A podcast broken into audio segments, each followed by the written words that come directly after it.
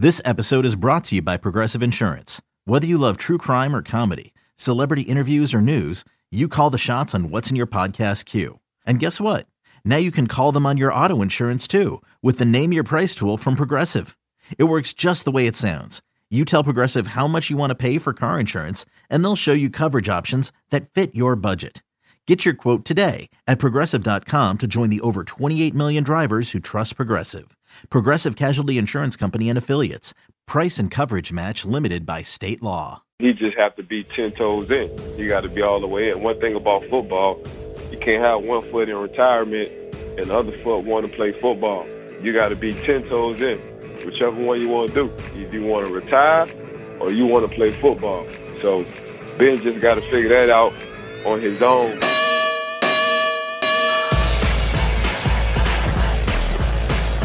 Looky here. Welcome to the Jim Rome Podcast. We have ourselves a bonus episode.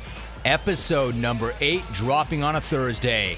Listen, do not get used to this. Do not expect this every single week because this is not going to happen, but I will change up on you from time to time. So here you go. It's bonus, it's premium, it is free. What we have here is Hall of Famer Kurt Warner jungle legend Ike Taylor. A couple of conversations that I simply could not slam into a radio segment, and two guys who broke it all down football and life, like two guys who are as good off the field as they are on it. It was a perfect time to get with both Kurt and Ike. You've got a Hall of Famer talking about a future Hall of Famer in Aaron Rodgers and others. And you've got a former Steelers great talking about a former teammate and a guy he won two Super Bowls with in Ben Roethlisberger, who's really been struggling of late. And so much more from both of them. So we have episode eight coming your way right now. Now, these days, you can get practically everything you want on demand, like our podcast. Listen whenever you want, whenever it's convenient for you. So, why are you still going to the post office and dealing with their limited hours when you can get postage on demand with stamps.com? You see, anything that you can do at the post office, you can do right now from your desk with stamps.com. You can buy and print official U.S. postage for any letter or package using your own computer and printer. And unlike the post office, stamps.com never closes, so you can get your postage whenever you need it 24 7. I seriously have no idea what I was thinking or doing before stamps.com. I cannot believe that I used to go and fight the post office. Never, ever again. I will never, ever step foot in another post office ever again, thanks to stamps.com. So, right now, I need for you to use my name, Rome, for a very special offer. I've got a four week trial. It includes postage and a digital scale. Do not wait. Go to stamps.com, and before you do anything else, click on the radio microphone. It's at the top of the homepage and type in Rome. This is an amazing opportunity. Go to stamps.com, enter Rome. Stamps.com. Never go to the post office ever again. You will never see me in a post office ever. That's stamps.com.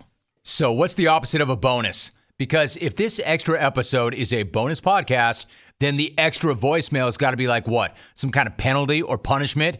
It's a deduction, a deduction of premium podcast real estate.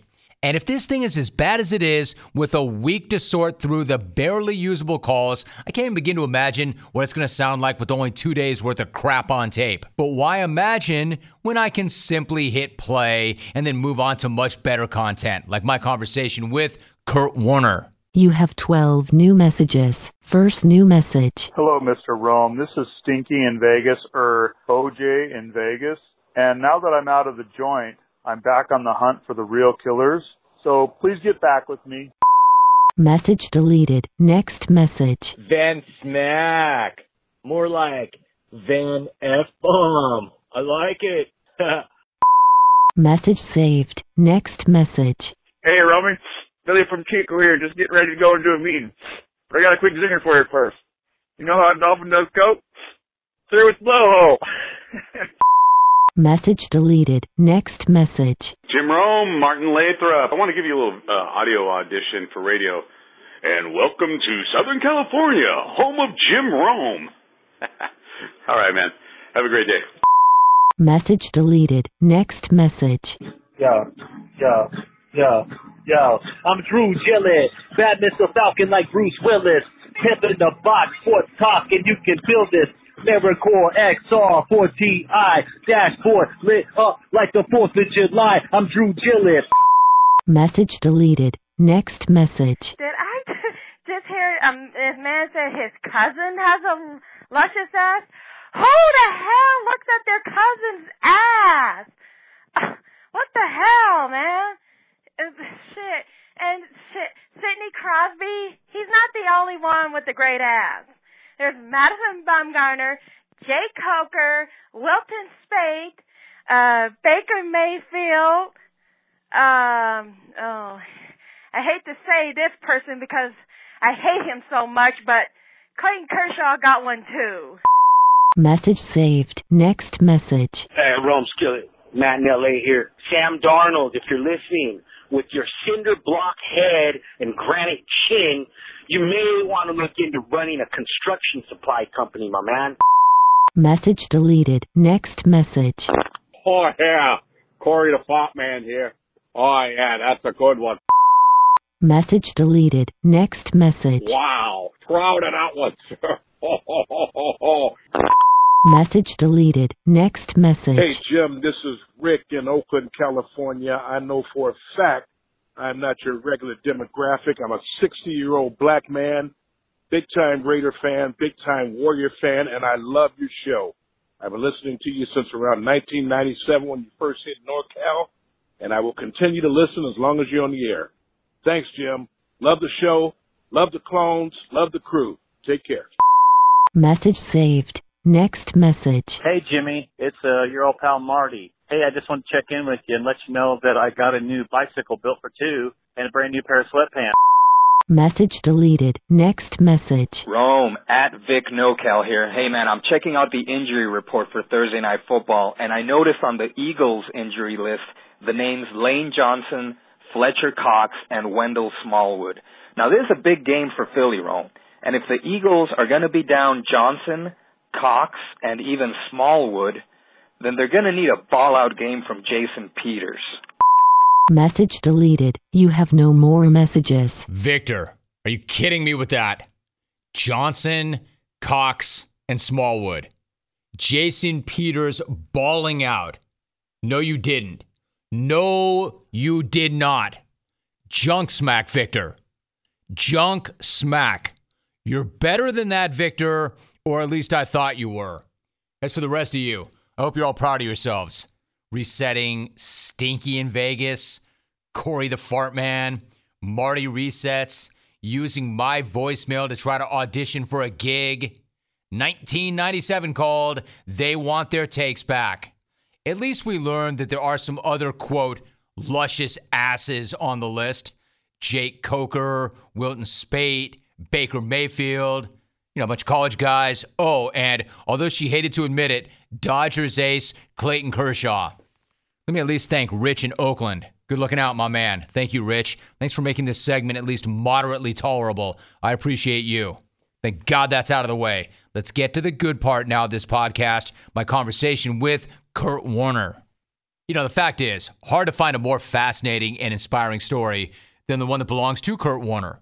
From bagging groceries in Iowa to getting fitted for that gold jacket in Canton, you might think you've heard it before, but never the way he tells it right here. Because in our conversation right here, Kurt recalls exactly how he felt along the way and how he struggled to stay in a fight that continually knocked him down. But he did stay in and he kept landing. And because of that, he's a Hall of Famer right now. We get into all of that. Plus, he shares his uncanny insight on Tom Brady, Aaron Rodgers, and more.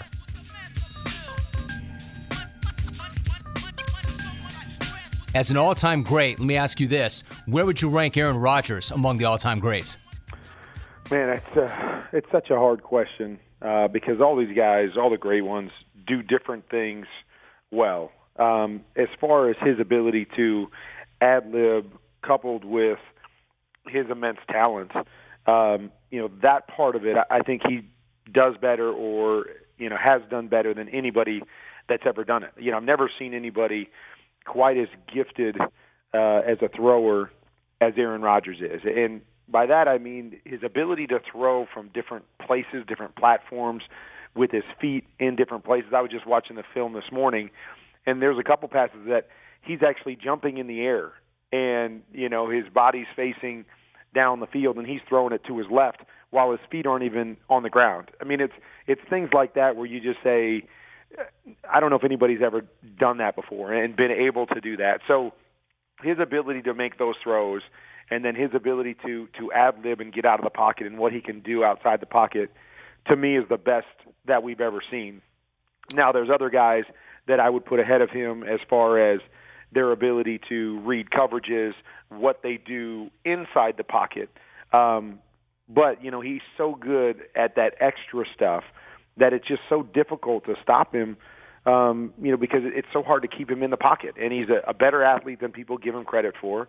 Um, and, and so that ability to escape and prolong things, um, it's just, I mean, you just sit there in awe, and um, you just know, you know, even though I may have done some things really well, you know, you sit back and go, man, what if I could just do a little of that? You know, Sure. what would it have been like to do some of that? And I think that's what uh, you say when you talk about the greats. You look at these different guys and you go, man, if I could just have done a little bit of that, man, how good could I have been? And I think that's what all great quarterbacks do when they watch Aaron Rodgers is they say that because he's just so special and gifted with what he does, you know, in that prolonging and ad libbing part of, of the game. If you had to name somebody who does a better job of reading a defense than Aaron Rodgers, Tom Brady, Yeah. you know, sure. in a second is easy. Uh, Drew Brees is another guy that uh, is exceptional inside the pocket, and you know, mostly you're going to find guys that can't do what Aaron Rodgers does. I think one of the things, you know, that takes away from maybe the, the pocket passer he could become is that ability to ad lib. So there's times where he'll drop back and maybe look at one guy, and then you see his eyes drop, and he's just looking for a place to escape because he know if he he knows if he gets out of the pocket, it's over. Um, where there's other guys like myself, Tom Brady, Drew Brees, we don't have that as part of our game. So we had to develop the ability to see and react and get through our progressions and do those things much more efficiently and much more quickly than some of these other guys because we didn't have that aspect of the game. So there's a number of guys that I would point to that are better inside the pocket. Um, you know, just from from top to bottom, from you know Peyton Manning, another one, from from read pre-snap read to getting through their progressions. Um, but like I said, I think some of that is because he's so good at the other that you know sometimes he just kind of says, "Well, forget that. Why am I going to stay in here and get to my third and fourth read when I can run out of here and make a 40-yard you know touchdown throw because I'm nearly unstoppable when I get outside the pocket." You know, and then Tom Brady, he's still doing those things at a very high level that you're talking about, Kurt. 11 touchdowns, one pick. He's 40, he looks 30, but he's taken an unusually high number of hits. He's on pace to be sacked 51 times this year. Is there any way that he stands up to that kind of pounding over the course of an entire season if that doesn't change? Well, I mean, uh, you know, I- I'm never going to say never with him. I mean, my gosh, what what he continues to to accomplish, you can't uh, you can't say that he won't. Um, you know, and if you watch the nature of the way that they're playing this year, it's different than what they've done in the past. In the past, they've been very much the, the dink and dunk, the small ball type offense, where he gets back, gets the ball out of his hands, doesn't take as many hits or doesn't take as many big hits because he's not deeper in the pocket and holding it as guys are are getting that running start. This year, that's changed. This year, they're throwing the ball down the field more. He's holding the ball longer than he has in the past, and due to that, he's going to take more hits, and he's probably going to take bigger hits than he has in the past. And so, um, it will be interesting to see. I don't know if they have the players to go back to doing what they've done in the past. Um, they're not as efficient this year as they have been, but they're making more big plays, which accumulates yards and, and points the same way.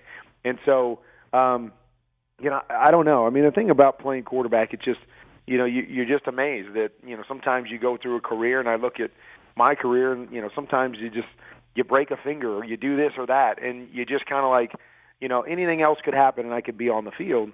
And then there's other guys like the Eli Mannings and those guys that take hits and hits and hits, and they never have any of those fluke injuries that happen to them. So I just I feel like Tom Brady's going to sustain this and and play at a high level and be able to withstand stand the pounding as long as he doesn't suffer one of those crazy injuries that just force him off the field. Know, Kurt, it's so true, isn't it? When you talk about your career and your path to the Hall of Fame, like your story again, the ultimate story of perseverance. In the midst of all that, Kurt, did you ever think Why me? Why couldn't I have just taken the straight path? Why am I the guy who has to be tested over and over and over again?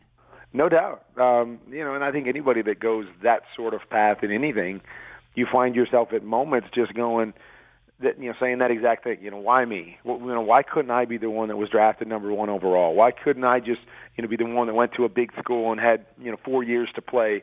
Why couldn't that be me? And so yeah, for a number of years, you know, no matter I was playing arena football or in Europe or, or you know even once I got to the NFL and ended up getting cut by a couple teams, and you're just like, what's the deal here? Why, why is this you know the path that I have to take? And then you get through it and you get to the other side, and you look back and you go, man, thank God it was me. You know, I'm so thankful now that I have that story, that I have a story that no one else will have, that I can use my story to to inspire and impact people because so many people find themselves on a similar path to me as opposed to that other path. You know, very few find themselves on the path that hey, you know, you're you know, highly touted out of high school and, and you go to college and you win the Heisman and then you get drafted number one overall and then you have a great. Very few people in, in any field find themselves on that path. Most find themselves on a similar path to me, um, and I love that part of it. I love the fact that, you know, when I get to stand up there and share my story at the Hall of Fame, that no one else will ever get to share that kind of story. And you know, I know we all have a story, but uh, but mine is just unique from that standpoint. And um, you know, to me, that's that's the coolest part of it. And the thing that I'm most proud of is that I didn't take the the straight path. I didn't take the path that everybody else did. Um, yet I was fortunate to accomplish a lot of similar things to to those people. And so many people come up to me, you know, whether it was after the speech or different times in my career, and just say, "Hey, you know, what you did and what you accomplished inspires me." and you know it motivates me to want to be the next one and that's what you love because you want your story and your life and your path to inspire the next generation to inspire my seven kids to uh you know inspire that that football player that's playing in arena football or finds himself on a bench or, or you know whatever that may be you love that part of it now but when I was going through it there's no question right there were numerous times that I'd come home and you know, even look at my wife and I'm just like, really? I mean, why can't I get that break, you know, that everybody else seems to get? Is it just not meant to be? Um, or is it just one of those things that it continually shaped my character and it was those things that sustained me and allowed me to have the success when I finally got there? Yeah, but I was going to say, Kurt, what did sustain you? When you're in the middle of it, how do you stay motivated when you have all these setbacks and seemingly all these signs telling you maybe it's just not meant to be? How do you stay in that fight then? Yeah, I never stopped believing in me. And, you know, when people look at my story, they look at, oh, well, gosh, he sat on the bench for four years in college, and then he got cut by Green Bay, and then he went and played arena football, whatever that is. Um, you know, and then he gets cut from the Rams, and they look at all these things that you know were kind of negatives or, or went against me.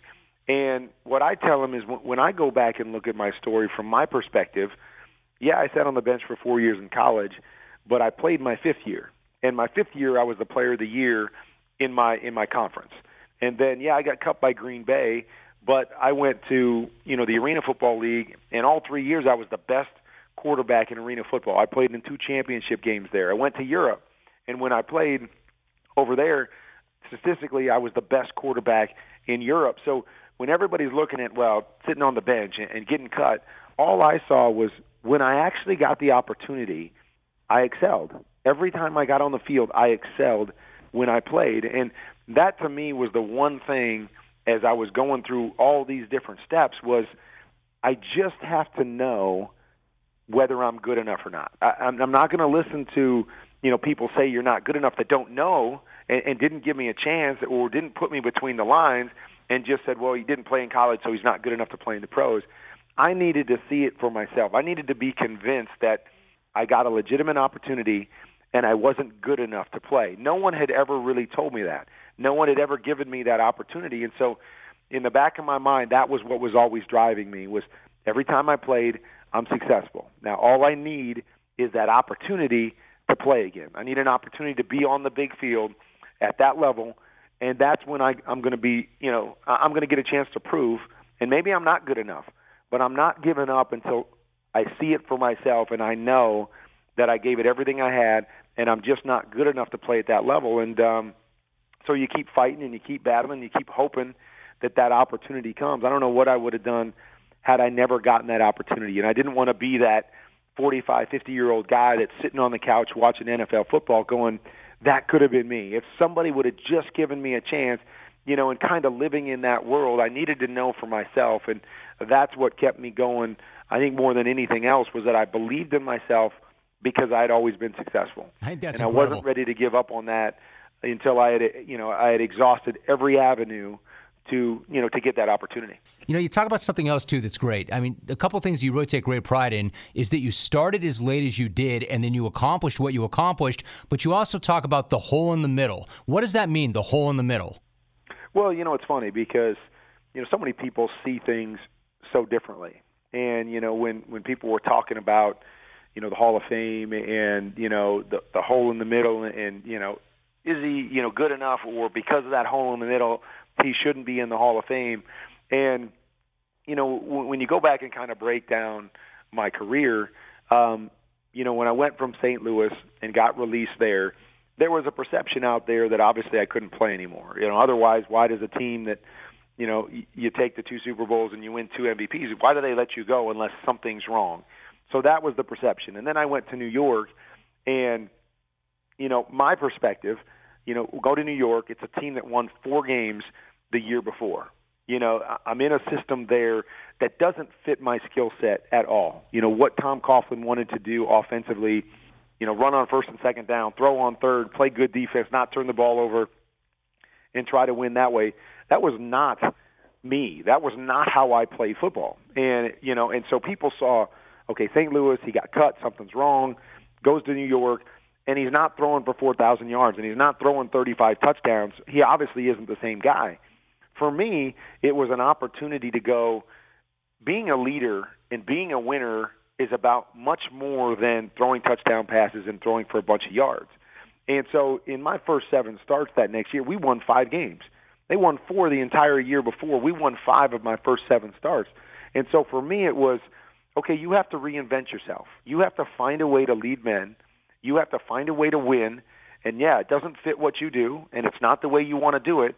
But that to me is what true leadership is all about. And that's what true greatness is all about is is being able to raise the game of everyone else and finding ways to be successful even when you know it, it's not down your wheelhouse and even when it's not the perfect situation. So I took great pride in in, in that one year in New York um and that, you know, I was fortunate that a guy like Denny Green went back and actually watched the film. And he didn't look at the numbers and he, and he went back and watched the film and realized what was going on there and that I could still play. And he gave me another opportunity in Arizona. Um and and as you said you know to me the the greatest part of my entire career was the the chance to be able to impact two organizations. You know very seldom do you see any player but very seldom do you see a quarterback that can you know go from one system to another system and play at an extremely high level. You know, most of the great ones, they stay within one system uh, for their entirety of their career or a long portion of their career, and they find a system that fits, it hits their skill set, and you know they just they keep playing and playing and playing. Very few can reinvent themselves and go somewhere else and play at an extremely high level. And so uh, I took great pride in the fact that when I went to Arizona, that you know a we know it was the losingest franchise in the last 50 years. And so to be able to change the culture there and to be able to win and to be able to be successful and find ourselves in a Super Bowl you know in 2 minutes from winning a Super Bowl that to me uh was one of the crowning moments of my career. And and I, and I think what it said more than anything that it wasn't just about my right arm and, and the ability to uh, to throw touchdown passes and win games. It was about the ability to lead and change the perception uh, within an organization or the perception of the people around you and get them to believe that you can do something that nobody else believes you can do. And um, those things to me is how I look at those periods of my career where a lot of people go, well, it was a hole in the middle. Well, you know, it might have been a hole in the middle, but very seldom do you go to anything, whether it's a business or an organization, and change the entire culture in a year. It takes time. It takes time to build success and to change the belief of an organization. So it took some time to get there in Arizona, but I'm very proud of the fact that myself and some other great leaders and, and, and coaches, and we came in and we were able to change that through that period of time and, and leave. You know, when we left, when I left, there was a different mindset in the Cardinals organization, and now they expect to win, and the fan base expects for them to win, and they're doing things within the organization that are you know derived from from that winning and, and what it takes to win. And that's how I, I look at my career and what I'm most proud of. And so, as people were saying, well, that hole is going to keep him out of the Hall of Fame. So be it. I, I would have been more than fine with that if that was the reason that I didn't get in uh, because of, of the, the period where I had to reinvent myself and I had to build some things. I was happy to do that because I'm more proud of the fact that I was able to really impact a couple organizations in, in a really powerful way uh, before I was done playing. Yeah, and can I say, Kurt, I'm kind of chuckling because who doesn't have a hole in the middle, right? What great leader, what great achiever, anybody who's taken a shot at anything, who does not have a hole in the middle? We all have a hole in the middle, whatever that hole might be, yet it didn't keep you out of the Hall of Fame. You're a member of the Pro Football Hall of Fame, class of 2017. So let me finally ask you this How long did it take for that to sink in, or maybe is it still sinking in? Yeah, it really hasn't sunk in yet, and you know, it's just it's such a different career that it's really hard to make make sense of it all. Um, you know, I think there's certain guys that play, and you know, you kind of know when when your career's over or or in the course of your career that that's the destination. You know, that's where I'm going to end up is in Canton. You know, I look at a guy like LaDainian Tomlinson. You know, that that was a done deal. And then there's other guys like myself and, and Terrell Davis um, you know, that say, man, you know, when we played, we played as well as anybody that's ever played this game. But, you know, there are, you know, extenuating circumstances in in our stories and in our lives, and so you don't really know how that plays in. And so I think for a long period, I mean, it was really eight years between when I threw my last pass to when I got into the Hall of Fame. Is you start reserving yourself, and, and you don't really think about the Hall of Fame because you kind of go, ah, you know, really don't know, or I, you know, probably not going to happen, or whatever. And so you reserve yourself to say, okay, you know, it's good. I'm, I'm happy with my career, and I'm going to go off into the next chapter and and just kind of live. And then one day somebody knocks on your door, you know, after eight years, and goes, okay, hold on, now you're a Hall of Famer, and it's really hard to to come to grasps with um, with what that means, and you know where that puts you, and uh, and why you're a part of that group. Um, you know, because because I understand my story is different, um, but at the same time, you take great pride in the fact that you know a number of people said what he did. Uh, you know, in my period of time, or, or through the the craziness of my journey, that what I did was so important to the game that it belongs in Canton. And um, you know, and and at the end of the day, as you know, Romy, no matter what you do, that's what you want people to say. I mean, whether you get a bust in Canton or not, you want them to say that guy was different. That guy was special. That guy did things that nobody else did. Um, and, you know, and that's why you do anything. And like I said, not to get the jacket or the or the ring or the bust, but just to have people say that because you want to be different. You, you want to be unique. You want to stand out. You know, I want to raise my kids to to be those kind of young men and women that go out and they change the world and they do things differently and you know the way they carry themselves or the way they do their job the way they love their wife or their kids is different and it stands out and it makes people take notice and so that part of it I'm extremely proud of even though I ha- I don't know if I've come to grips yet with with how I fit in and you know how I stack up to you know all these great players that have played for so many years and and and have you know the more straight path that seems to make sense to me more than how I fit in with my with my crooked journey that that I took. That's a great conversation. A really great conversation. Because we all know Kurt Warner's backstory, we all remember it, but when you listen to him lay out his journey and what it was like back then in those moments, and then to see where he is right now, from that grocery store to the Pro Football Hall of Fame, it really is amazing. Now, on to my next guest, Ike Taylor. After a 12 year career with the Steelers, it took Ike maybe 10 minutes to find his what's next. And for Ike, that was TV, where he's absolutely killing it on NFL Network. But that's what makes Ike so fascinating. You see, if it weren't TV, it would be something else, like joining a front office, where Ike worked this summer with the Steelers in the scouting department, or maybe coaching, or something else. But as Ike will tell you, he is a man of discipline and process, but he likes to keep his options open and he will grind hard while he's doing it. As always, I love chopping it up with my man Ike Taylor, and I know you'll like this conversation too.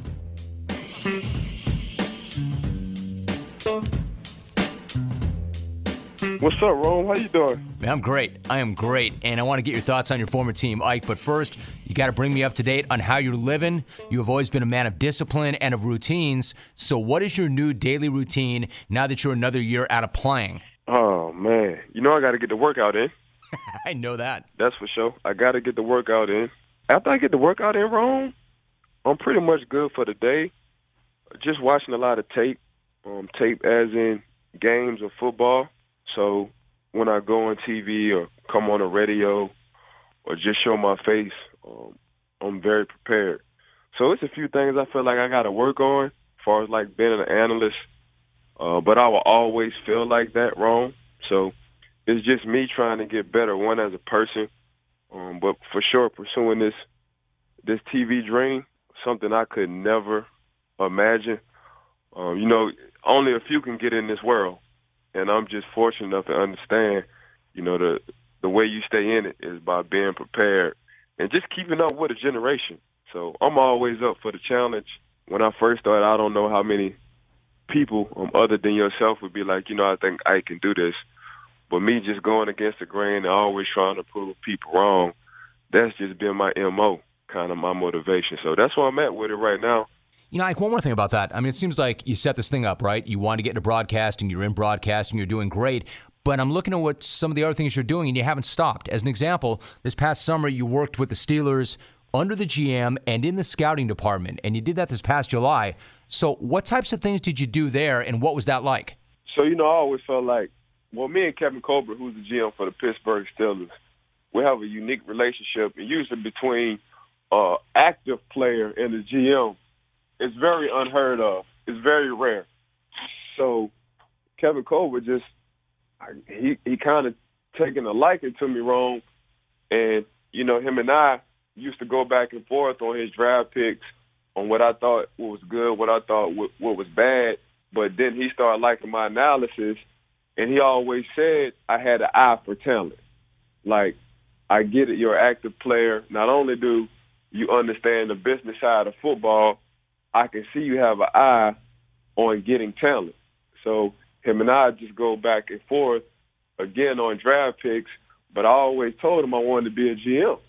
Finally, this year he was like, come sit in the training camp. So I told the NFL network, like, I felt like this is a good opportunity for me to sit under the Pittsburgh Steelers and Kevin Colbert and see how they run things from a scouting standpoint. So I sat in training camp and saw how he ran things, and the thought process is different from the coaching aspect when you want to talk about football players. Because the year I retired, Rome, I went under Coach Tomlin. I was going I was going to intern that whole year, and hopefully Coach T would have hired me the following year. But of course, the NFL Network they wind up giving me a call, and it's been on ever since. But the NFL Network has allowed me to sit under Kevin Colbert and see how the Pittsburgh Steelers is ran from a front office standpoint. So, like, what's the end play? You want to be on TV? You want to be a coach? You want to be a GM? Knowing you, like, you probably want to do all three of those things. I want to have options, Rome. I don't want to limit myself.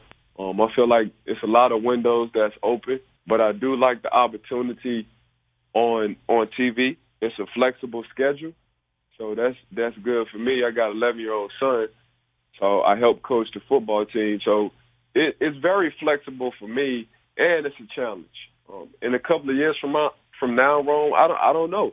My mind might change, but right now in this TV gig, man, I can't I can't complain at all. I'm sure you know everything about that. Ike, let me ask you about your former team, the Steelers. You know, I see, look, there's some drama seemingly on the field, maybe some drama in the locker room. I'm not in that locker room. I can't speak to that, but I can speak to something I saw on social. Le'Veon Bell and your former teammate Ryan Clark beefing a bit on Twitter. See, this is not unusual, like, and I think you've probably seen this. When you guys play the game and then you become media and then you have a job to do and then that job might include being critical of your former team then the guys that you played with say come on man you know better than that. You're one of us. You've been here and now you're betraying me. Have you experienced any of that? And then how do you approach it now that you are on the other side in the media? Well i, I approach it with facts. Like i'm, I'm not going to talk personally about somebody but if you have a bad game i have to talk about it Rome I'm gonna go about it in a different way because I still understand I need relationships not only with my former teammates, just guys in general in the NFL. So I say things a certain way. Like I would speak truth, I would speak facts, but I would speak it to where a player would know, yeah, I, he's right, but he's not trying to dog me out. He's not kicking me while I'm down. So that's how I go about it my way on talking about former teammates or just guys in the NFL. Now you look at your former teammates, and they just got cracked Ike by Jacksonville. And as I mentioned, it seems like there's a little bit of drama. I mean, overall, when you look at your former team, what do you see right now? How do they look to you? They're struggling. You know, the the offense is struggling right now. This is my first time seeing Ben really struggle consistently like this. I, I've never seen it. You know, Ben might have a, a game, a game here, a game there, as far as like struggling, but you know, he'll bounce back two or three games later, throw for 300, 400 yards. Right now, Seven is just struggling right now. And I think this is the first time in his career where he struggled like this. Do I think he's going to get out this funk? And I'm going to say it again. Yes, he is. Just knowing Ben, being a competitor, he is, he's going to fight his way out of this. But it's just for me, looking at it from a distance, this is the first time I've seen Ben struggle like this consistently and it happens. I went through it. I did two years of struggling, not back to back, but I, I played so I played like eight games Rome where I couldn't do nothing right. Hmm. I couldn't. I couldn't do nothing right, but I had to fight my way out of it, and I think that's what Ben is going to do. Is just and honestly, they're still three and two, so he still got time. It just looks bad now, and I know he's frustrated because he wants to play better, but it's going to be seasons like this. I mean, it's coming at the tail end of his career, and for him to struggle like this is a first. But he just got to fight his way out of it. That's all. Correct me if I'm wrong, though. Like, I don't remember you saying things at that time like, you know, I'm thinking about retirement. That might be the issue. Or maybe, maybe I just don't have it anymore. He says things like that. You didn't say things like that then. So when he says after a game, maybe I don't have it anymore, is he being dismissive with the media, or do you think he's legitimately doubting himself? And is that in the back of his mind? I just think he's frustrated, Rome. I mean, like I say, I went through it a few times. You know, certain people, we all just built kind of differently. I mean, I think he's very frustrated. I think at this time he might feel that way, uh, but he's still gonna come in on Monday and Tuesday, get ready on Wednesday with the game plan and get his and get himself straight. Again, he just have to be ten toes in. He got to be all the way in. One thing about football, you can't have one foot in retirement and the other foot want to play football. You got to be ten toes in, whichever one you want to do. If you want to retire or you want to play football. So Ben just got to figure that out on his own. Like one last thing before you go, you've got your weekly cornerback rankings up on NFL.com. I've been tracking that. You've got Josh Norman as your number one corner right now. What is it about his game you like most? He's a turnover machine in many ways. I don't remember if you know, or you know, Charles Tillman, Peanut. Uh, Peanut had the peanut punch. Josh Norman, he's known for interceptions. Josh Norman took on the peanut punch. So Josh Norman, for him to be a, a complete corner or from my thoughts on somebody being a complete corner, you got to be versatile. So Josh can cover, he can catch interceptions, he can get the ball out, he can tackle, and that's rare. So usually as a corner, either a guy can get interceptions, he's a cover corner, but he doesn't want to tackle. Usually a guy can tackle, but he can't catch. Josh Norman presents all of those problems. He's highly competitive. He's very self-motivated, and he and he loves to be challenged. So that's that's the number one rule on playing the corner, man. Loving to be challenged. Okay, you want me to play AB? I'm gonna play AB. You want me to play OBJ? I'm gonna play OBJ. Like he gets up for those games, and a lot of people don't want them problems. Them problems meaning, I feel like I'm the best corner, but I don't want to go against AB 60 snaps. I don't want to go against OBJ 60 snaps. I don't want to see Julio Jones 60 snaps because on the flip side of that, Rome, that can shorten your career. You have three bad games against three high-profile receivers, and I'm scratching my head looking at you like, oh, you thought you was good, but you're really not that good. But every time that moment presents itself for Josh Norman, he always steps up consistently.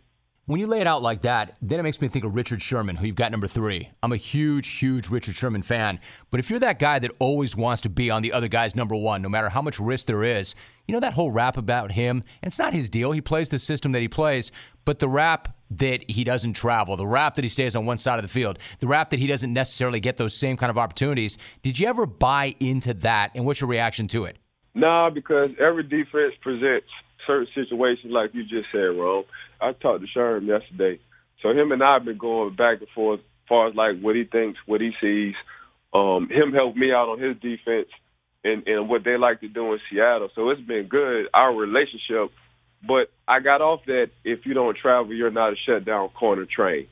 Because your defense or your coaching staff, that's something they might not do. It takes a lot. Now it comes sometimes in the game with Richard Sherman, he'll travel at crucial situations. That's showing a lot. That's showing me a lot. Like, okay, it's it's third and six. Um, I haven't been traveling on Antonio Brown the whole game, but I'm gonna travel for this drive. You proving to me on that drive right there that you want it, that you want to go against the best, that you're willing to sacrifice.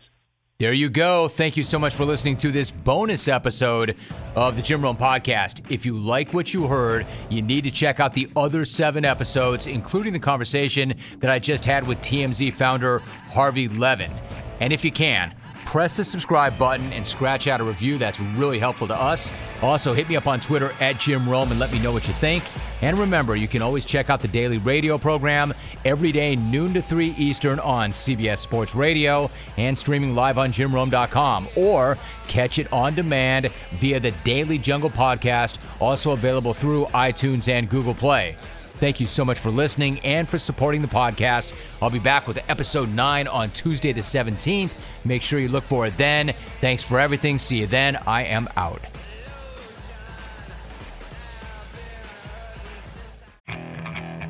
Okay, picture this. It's Friday afternoon when a thought hits you. I can waste another weekend doing the same old whatever, or I can conquer it. I can hop into my all new Hyundai Santa Fe and hit the road. Any road. The steeper, the better. Because my all new Santa Fe is available with HTRAC, all wheel drive, so I can hit the trail without a worry in the world. Heck, with three rows and best in class rear cargo space, I can pack the whole family in with all our gear. We've got available dual wireless charging for our phones, so we'll never lose touch with civilization, and we won't lose touch with the primordial power of Mother Earth. So, which is it? Waste the weekend or do something a little more epic? And conquer it in the all new Hyundai Santa Fe. Visit HyundaiUSA.com or call 562 for more details. Hyundai, there's joy in every journey.